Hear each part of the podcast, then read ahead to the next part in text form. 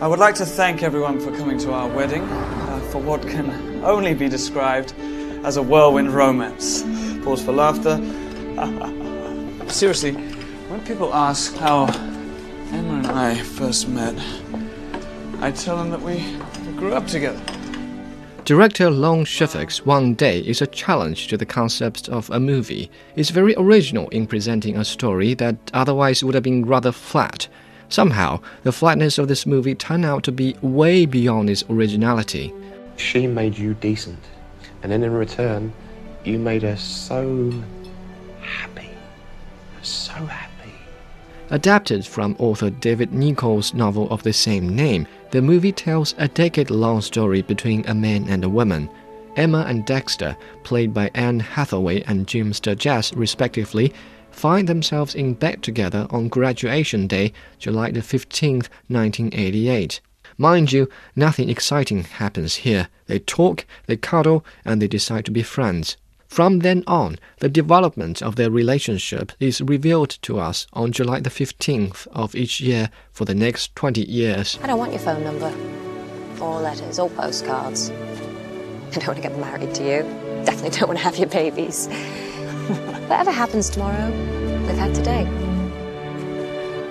The movie, as a collection of 20 or so snapshots, inherits this original structure from the novel. The structure inevitably begs the question can men and women really be just friends? If I could just give you one gift, all right? One gift for the rest of your life. Do you know what I'd give you? Confidence. In search of an answer, the movie puts both characters to the test of life's ups and downs. A normal practice would be to track all the significant events that marked the development of their relationship, but instead, the novel only accounts for the events that take place on a particular day, while supplying hints as to what may have happened during the rest of the year. There are things that I needed to talk to you about, about how I am I'm stuck in this flat with a man that I am not in love with. And if I, if I can't talk to you, then what is the point of you? Of us? What do you mean, what's the point? I think we've outgrown each other. No, you have outgrown me. You think I'm uncool. But filling in gaps in the visual format is not easy. Despite the director's efforts to piece them together, some parts still give you the impression of a slideshow and you certainly feel much worse when you hear the almost stereotypical soundtrack that hypnotizes you with boredom over and over again. Not surprisingly, the movie is not able to provide an answer to the tricky question. What appears to be a long lasting friendship is in fact fueled by unrequited love. I only realized this when the word love popped out of Hathaway's mouth, and I was not quite convinced because the chemistry between the characters was missing.